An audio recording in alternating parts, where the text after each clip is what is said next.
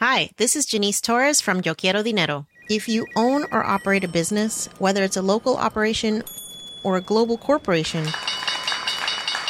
partnering with Bank of America could be your smartest move.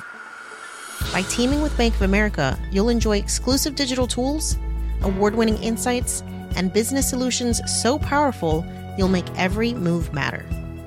Position your business to capitalize on opportunity in a moment's notice. Visit bankofamerica.com slash banking for business to learn more. What would you like the power to do? Bank of America NA, copyright 2024. The Economist.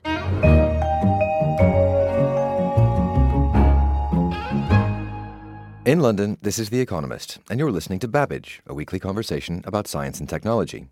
I'm Jason Palmer, science correspondent, and I'm joined today by Ludwig Siegele, our technology editor, and Ken Cukier, the data editor. Today we'll be talking about the rise and rise of ad blocking and robots that are not fully autonomous, but rather operated by humans.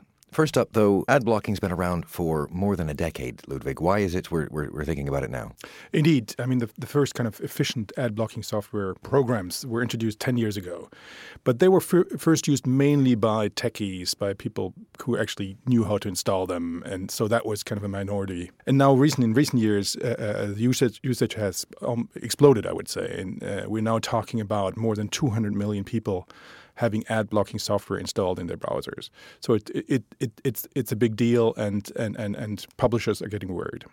So what is it? What's what's driven this from sort of the, the, the techie backwaters and into everybody's browsers? There are two reasons. One one is the technology has gotten much better. So it's much easier today to install an ad blocker. So the, the, the most uh, popular browsers, Chrome and Firefox, allow you to do this with a few clicks. You go to the extension app store and, and, and, and click on that, and the extension it installs itself, and, and, and you're set. The other reason, which I think is more important, is that kind of the demand for, for ad blocking has increased. So many websites now have uh, very annoying ads, pop ups, pop unders, interstitials, videos, uh, pre rolls that, that kind of start automatically, and it's hard to stop them. So people, especially young people, don't like that and install ad blocking software. Well, it reminds me of the very early days of the web where they were pretty garish pop ups and what have you, and those kind of have, have tended to go away. Now they're coming back. But I mean, the, for all of that time, this has been the, the basis of, of the economy on the web. This is what pays for stuff on the web. What, what are the publishers doing about this if people are trying to avoid making them their money? Yeah, it, it, it's, it's starting to really hurt. I mean, I've, I've talked to a, a website in Germany, a big media company, and, and they say they lose about 9 million euros per year because of ad blocking. That's that's about a fifth of their website uh, advertising revenue. So it's, it's it's quite significant. One thing they're doing is they're going back to less intrusive ads, no more videos that start themselves. The other thing is that they're trying to educate ad blocking users. So if you have an ad blocker, you go to a website, you may see a message. So uh, you, are you aware uh, uh, that you're kind of taking away money from us? We're losing money. How else are you going to support us? So they're trying to, to show users that that there's no free lunch. So if, if they if they don't see the ads, uh, uh this site may go away there are more robust ways of dealing with ad blocking. So, so some sites actually stop you from accessing or keep you from accessing content and say, I mean, if you, if you have your uh, if you don't turn off your ad blocker, you can see this this content. In Germany, uh, publishers have started to sue ad blocking companies, in particular AdBlock Plus which is the, the most popular ad blocking software, because they also have a program called what's called acceptable advertising. So basically, if your website, uh, you can pay them or you can ask them to be whitelisted, to be kind of made an exception. And they look at your website, and if, if your ads are acceptable, meaning not intrusive, then you get put on, on, on this whitelist. But they also charge certain companies, big websites, for doing this. So these, these publishers have said this is kind of extortion and, and, and went after them in court. Well, so far, all this discussion, though extortion or not, has been about the, the use on desktops. And you say that the sort of principal users of, of ad blocking are young people, and young people disproportionately use smartphones. How does all of this translate to, to sort of use in, in mobile land? That, that, that's correct. And so, and so far, most ad blocking happens on browsers, desktop browsers, uh, personal computers. But the phenomenon starting to emerge on, on, on mobiles as well. You have to know that, the kind of the, the, the ecosystem or the, the, the platforms on mobile are more protected. So uh, Apple and Google, they can basically control what type of apps you can install on, on, on, on your on your phone.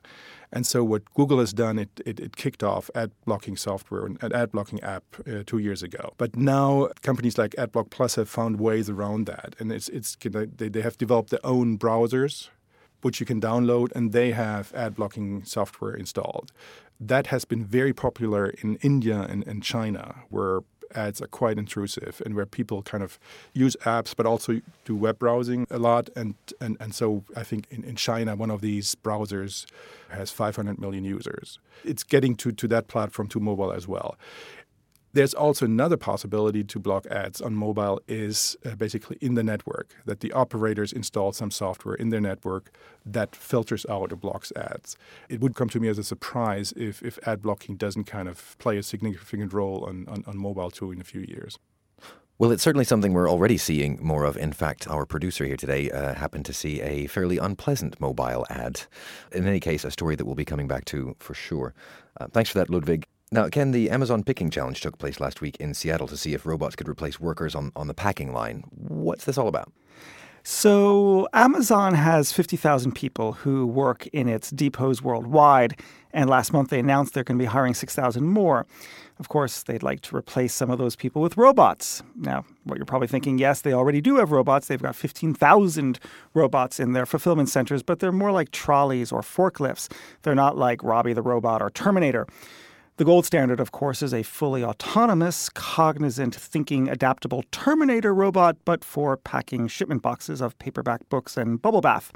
Sadly, however, the Terminator robots were anything but. Uh, they did terminate in 20 minutes, and in 20 minutes, the winning robot picked 10 items and only 10 items in 20 minutes. So even the most lazy worker can do better than that.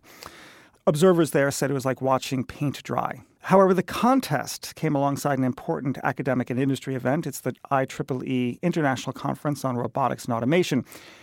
Two researchers there from the University of Bristol presented an interesting paper on a handheld robot. It's a little bit like a dowsing rod or an electric weeder. The idea is that a person would carry it and the machine would do the work. This overcomes a shortcoming of robotics and AI research, which is the ability to have the software that powers the robots. Machines are good at difficult things, like lifting a ton or following a specific path perfectly, which people aren't able to do. But machines are not very good at doing things that people are good at, like walking around an obstacle or picking up a rubber ducky bath toy. And I'm, I'm looking at, at pictures of this this gizmo here. It seems to be sort of, well, as you say, kind of like an electric weeder, and it has sort of interchangeable tools at the end of it. But it, it does make me wonder, you know, if, if the human has to kind of walk this thing around as, as one would a vacuum cleaner or a broom or whatever, what do we need the robot for at all? Yeah, it's a great question. So it turns out there's lots of settings in which you want both. You want the machine and you want the, the person. So take the example of uh, a medical situation in a hospital where you need to clean up uh, an area to make sure it's actually spotless and germ free the human being might be lazy or might not be very efficient and may not know how to clean it so perfectly well so that that area is indeed germ free, but can certainly walk there and walk, walk around obstacles to get there. On the other hand, the robot that is on the weeder or the dowsing rod uh, device would actually be able to clean it up to a level of perfection that human beings would never be able to get. It would remember if the area has been clean or not. It would be able to test it right away. It would be able to reach areas that it wouldn't be able to get to, although the human arm can extend so far, you'd then have another device to be able to do it. So it turns out there's going to be lots of different cases in which we're going to want to marry the great power that we see in human beings to do things that are hard for computers to do and to have computers based on solid AI and robotics doing things that human beings just simply cannot do themselves. It bridges the world of what we'll call AI and IA. AI is artificial intelligence, IA is intelligence augmentation. Turns out at the very beginning of computing in the 1950s and 60s, there were two departments at Stanford. AI was artificial intelligence, and IA was in another part of campus, and that was doing something different. It wasn't trying to have computers mimic human beings and act like human beings, it was trying to improve the way that human beings think through the machine. And from that came advances like the personal computer, the computer mouse, networked computers, and the graphical user interface. Now, what's interesting here is that the two churches never really met. They didn't get along. There was a lot of hostility. What's happening now is we have a technique that is bridging these two cultures by focusing on what people are able to do and what the software is able to do and the hardware. Well, it's certainly an interesting angle on the marrying man and machine, uh, that sort of cyborg business that we often talk about here. Uh, but I'm afraid that's all that we have time for this week. Thanks for that, Ken, and thanks again, Ludwig. If you'd like more science and technology coverage, you can find it at economist.com. In London, this is The Economist.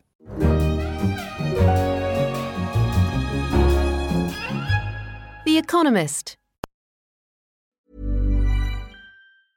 Hi, this is Matt and Sean from Two Black Guys with Good Credit. If you own or operate a business, whether it's a local operation or a global corporation,